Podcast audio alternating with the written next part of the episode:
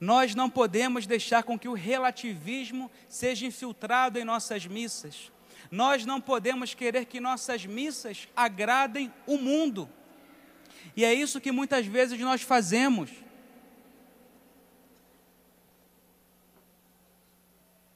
Quantas vezes nós queremos agradar aos homens e inventamos missa balada.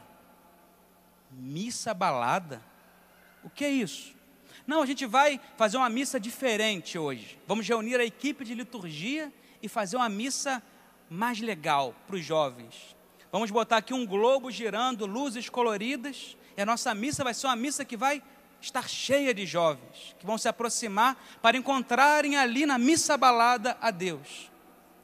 Olha, se eu fosse um jovem do mundo e quisesse ir a uma balada de verdade, eu não iria para a igreja para procurar isso. Eu procuraria no mundo. Mas se eu vou à igreja, eu quero encontrar a missa da igreja e não a missa da balada e não a missa do mundo, porque o mundo não pode entrar na igreja, mas a igreja deve influenciar positivamente o mundo. Querer agradar aos homens é querer desagradar a Deus. A liturgia não é minha, a missa não é minha, não é propriedade pessoal, a missa é da igreja e eu sou apenas um servidor obediência sacerdotes, obediência equipes de liturgia, porque a missa não é nossa, nós não fazemos nada, nós recebemos da mãe igreja. Sabe o que nós podemos fazer quando muito? Um bezerro de ouro. É isso que os homens fazem, ídolos.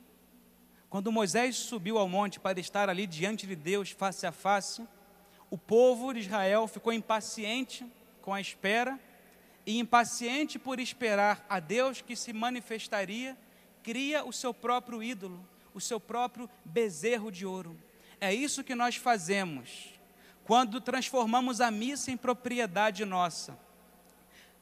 Quantos liturgistas, aqueles que estudam teoricamente a teologia litúrgica, as celebrações litúrgicas da igreja falam palavras semelhantes a essas. Nós temos que transformar a liturgia em algo mais popular.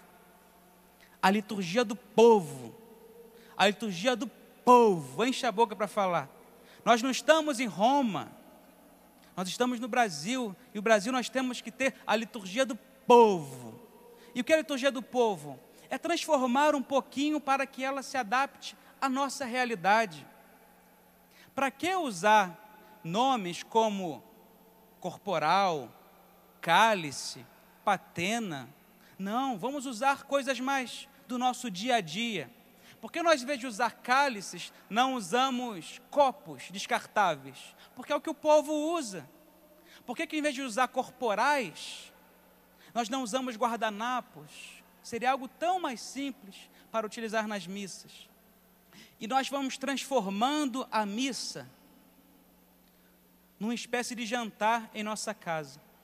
E a missa já não nos leva para o céu, porque ela se tornou tão do povo, tão do povo, que ela já não é mais liturgia de Deus, ela já não me aponta ao céu, ela se converteu em algo humano, demasiadamente humano. Na carta de Pero Vaz de Caminha, quando ele relata a corte portuguesa, o que ele encontrou aqui no Brasil, ele fala sobre a primeira missa do Brasil. E ele diz que, enquanto se preparou tudo, os paramentos, o altar, os cantos, para celebrar a primeira missa aqui na terra de Santa Cruz, enquanto o sacerdote celebrava e fazia os gestos da missa, falando em latim, um grupo de índios que estava ali presente, isso quem quiser depois ler na carta de Pero Vaz de Caminha, é bem interessante, muito belo, um grupo de índios ali presente imitava todos os gestos do sacerdote. Se o padre levantava a mão, abria a mão, os índios faziam igual. Se o padre fazia uma flexão, os índios genufletiam também. E aí chegou, durante a missa, um outro grupo de índios que não estava ali presente. E começaram a conversar entre si. E parece que esse grupo que chegou, alguém dentre eles perguntou ao grupo que lá estava: O que está acontecendo aqui? O que é isso? E os índios que estavam na missa apontavam o altar, e apontavam o céu, o altar e o céu. Aqueles homens não sabiam nada de latim. Aqueles homens não sabiam nada de liturgia da igreja. Mas aqueles homens que eram simples sabiam que ali estava acontecendo alguma coisa misteriosa que unia o céu e a terra. É isso que é a missa. A missa não pode se tornar algo comum. A missa é extraordinária. É o céu e a terra que se funde e só as almas simples contemplam isso. Os liturgistas são incapazes de perceber essa maravilha. O céu e a terra, e é por isso que o padre coloca uma roupa diferente, porque ele não está vivendo algo do seu dia a dia, algo trivial, algo comum.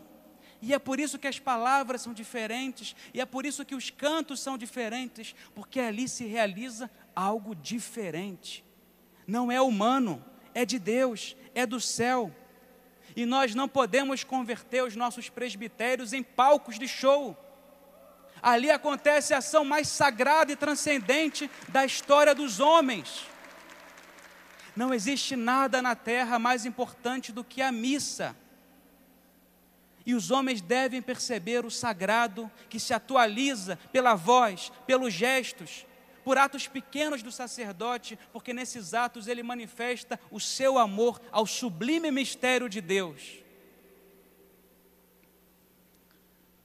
Em resumo, o que nós precisamos é de obediência àquilo que a igreja pede é de nos convencermos que na missa o protagonista não é o sacerdote, o protagonista é Cristo.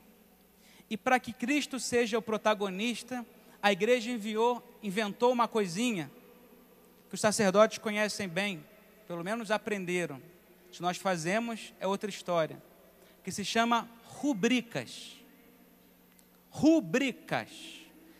Rubricas a palavra rubrica vem da palavra rubrum, do latim, que significa vermelho.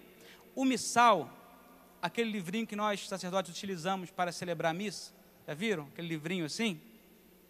Nós utilizamos. Ali tem as palavras que o padre tem que falar, que estão em, em negro, preto. E estão umas letrinhas menores em vermelho que diz o que o sacerdote deve fazer. Diz assim: Agora o sacerdote se ajoelha e adora o Senhor. Agora o sacerdote estende as mãos. Por que, que a igreja inventou isso? Para nos amarrar? Para tirar nossa liberdade? Não. A igreja inventou isso para que, ao realizar essas ações sagradas, o sacerdote desapareça e Cristo apareça nele. Quando nós falamos, eu quero ir à missa do padre Fulano, eu quero ir à missa do padre Beltrano. Por quê? Porque nós convertemos os padres em protagonistas e nós não somos isso.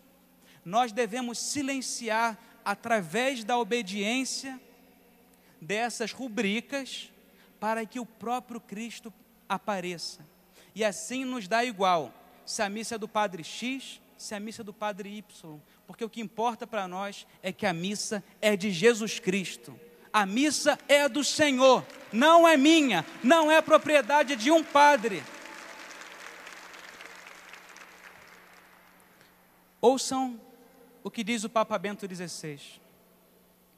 Nós, igreja, não somos uma empresa voltada para o lucro. Nossa tarefa não é criar um produto ou conseguir êxito nas vendas. Nós não somos uma empresa que estamos aqui para querer multidão, não somos empresa para agradar os homens, para conseguir lucro. Nós queremos sim que haja multidões em nossas igrejas.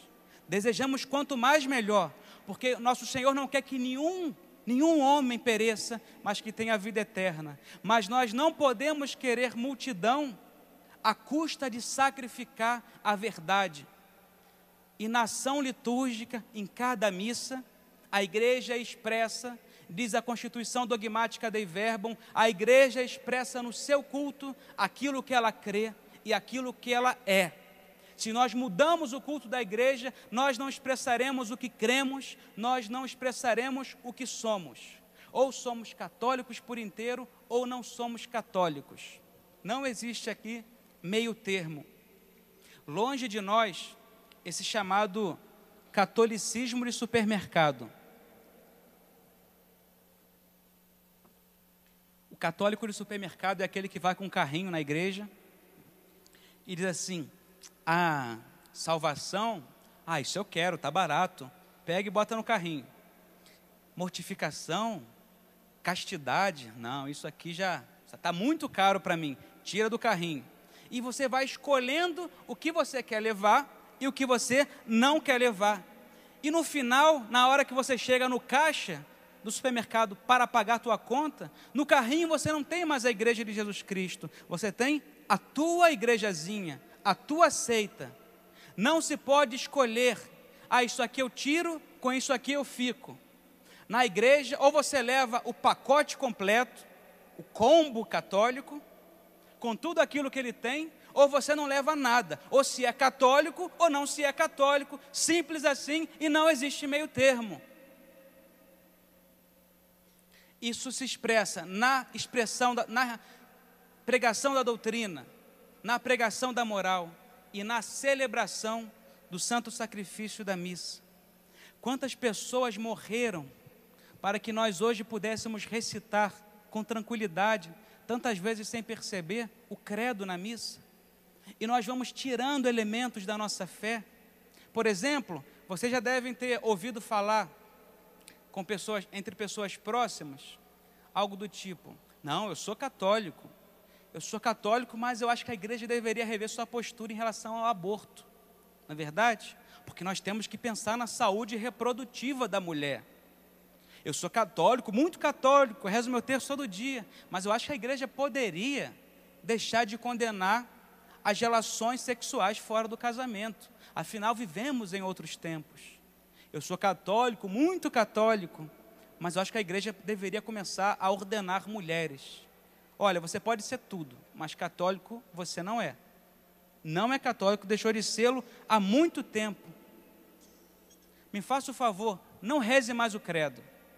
É melhor. Não reze o credo ou você acredita ou não, mas não me coloque uma máscara de católico, quando que na verdade por dentro você é um traidor da igreja e só ajuda a destruí-la.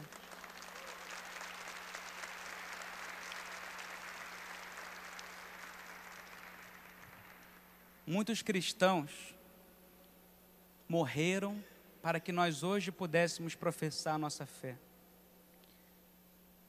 O Império Romano se converteu por conta de poucos cristãos que eram fiéis à verdade trazida por Cristo.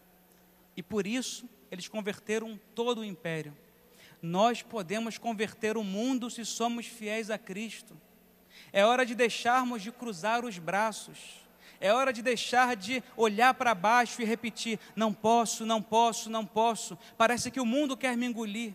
E é hora de, da gente abraçar a nossa fé, que se expressa na doutrina, na moral e no culto, para que o mundo volte a encontrar na igreja essa luz, essa luz que lhe dá esperança, essa luz que aponta para o céu e diz: a realidade última não termina aqui na terra, a tua vida é muito mais do que isso.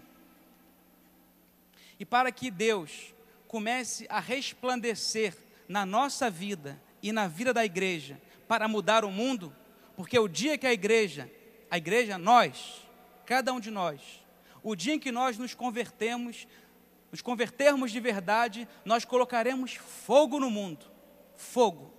Precisamos antes de conversão. E ninguém imagina o que somos capazes de fazer. Quando nós, homens, começarmos a diminuir, a nos abaixar, para que o Santíssimo Sacramento apareça, para que Deus ocupe o seu posto de senhorio na igreja ou no mundo, nós começaremos a mudar o mundo. Nós converteremos o mundo e o incendiaremos no fogo do amor de Deus. Mas é necessário que para isso o Senhor ocupe o primeiro lugar. E isso começa na missa, na celebração de cada dia. Não nos acostumemos com a missa não queramos ser protagonistas dessa história e façamos, permitamos que o Senhor ocupe o trono de majestade na sua igreja e no mundo. ao Santíssimo Sacramento, toda honra, glória e poder por todos os séculos dos séculos. Amém.